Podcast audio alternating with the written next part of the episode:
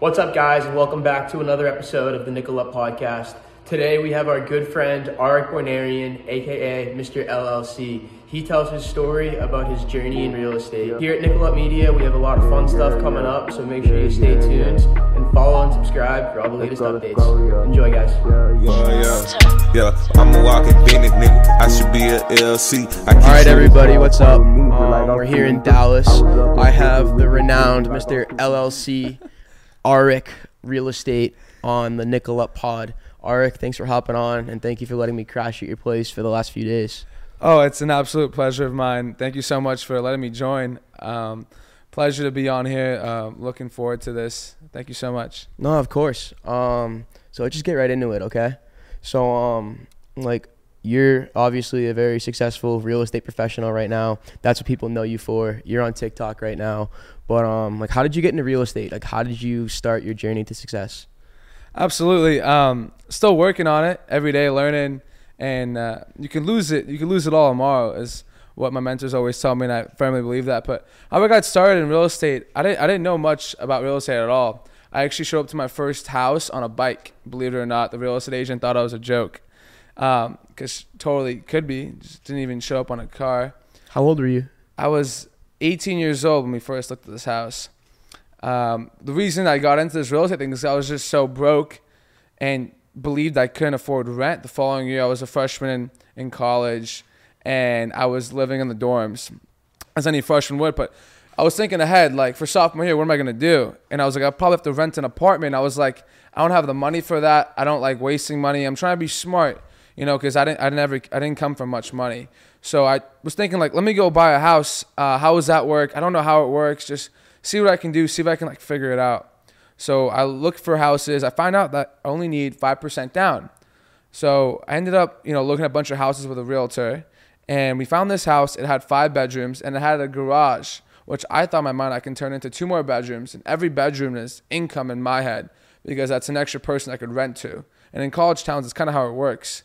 You rent by the bedroom. So somehow I get together 25 grand, put it down this half a million dollar property, rent uh, the six rooms to my friends and lived in one, seven bedrooms total. Was making like a couple grand a month, beer money, as people would say. But soon I realized, like, this is like the greatest thing ever. I was making money, not doing anything, and wasn't paying rent. And now I own a house. I was like, this is crazy.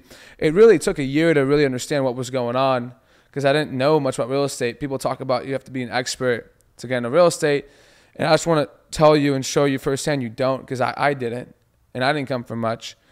And come to a point where I'm just like, I should buy many more of these because it's the greatest thing ever, in my opinion.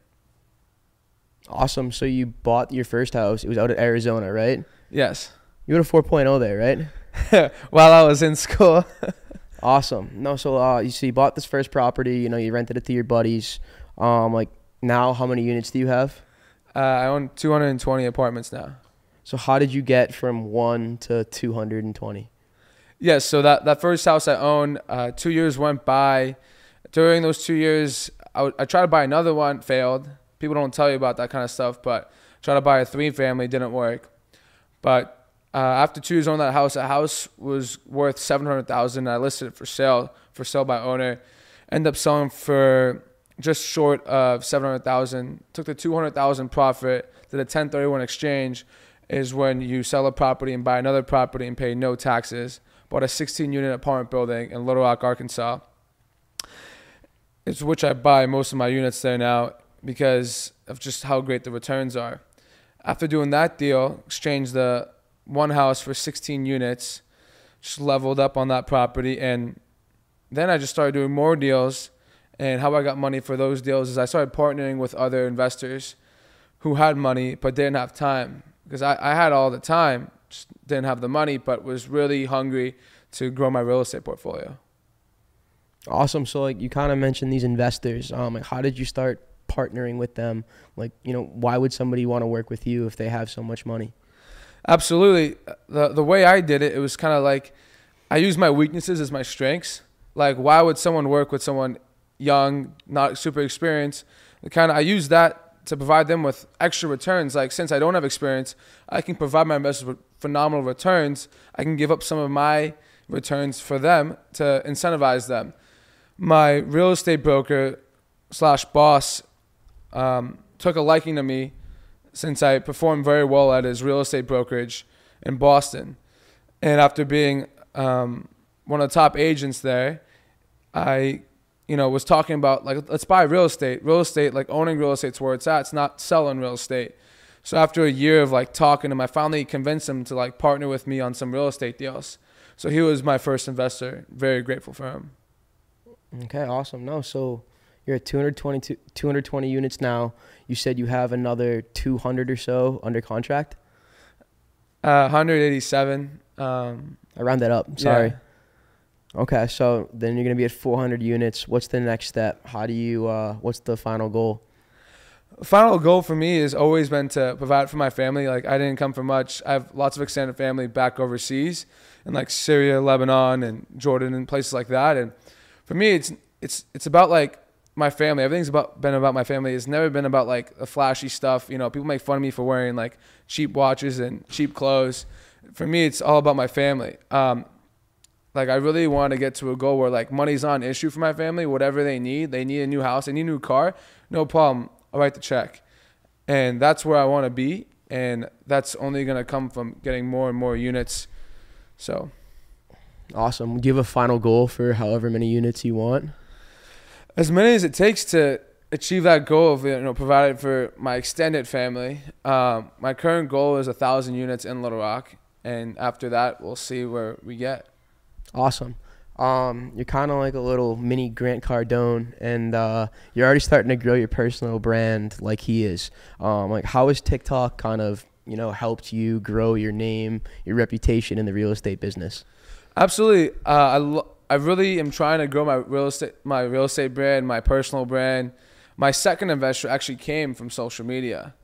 I had uh, another investor of mine message me online, and you know after a couple phone calls and some dinners, you know he was my second investor. So just seeing how powerful social media is, you know I don't I don't sell a course or nothing, but I believe you know raising money through social media is just incredible. As you, you said, Grant Cardone, he's like you know the legend of raising money on social media. So absolutely, I want to I want to grow it so I can be able to do bigger and bigger deals. Awesome. And then just one final question before our cameras cut out. LLC, like people are always DMing you um, on Instagram and they're saying, "Hey, how do I get my first property? Where should I invest?" What advice do you have for the kids that are trying to get their first property nowadays? Absolutely. Uh, I get this question a lot. And what I, what I tell them is, you kind of have to get committed. A lot of people talk about it like so many people been talking to me about real estate for a couple years now, and you know, time goes by and they don't do anything. It's honestly a lot easier than you think if you just start looking for stuff, like actually looking for real estate deals. Not just like you know they looked at one house. Like go look at a hundred real estate deals. See, most people won't do that, and that's the reason you know they won't do a real estate deal. You'll look at so many deals, just like anything in life. Once you've done it so many times, you'll start seeing which ones the good ones are. And good real estate always finds money. So if you don't have money, it's not an excuse. There's investors who will invest with you. There's plenty of money out there. There's way more money than there's deals. So if you find a real estate deal in your market, you will find an investor and be able to close on that property. Awesome. Hey, Mr. LLC, thanks for hopping on. Thank you so um, much. I had a great time. You know, it was quick, but uh, you ripped it. Thank you for sharing um, some great advice, and Thank I wish guys. you uh, all the success, all the success in the future. Thank you. Oh, yeah, yeah. I'm a walking business nigga. I should be a LC. I keep shooters one point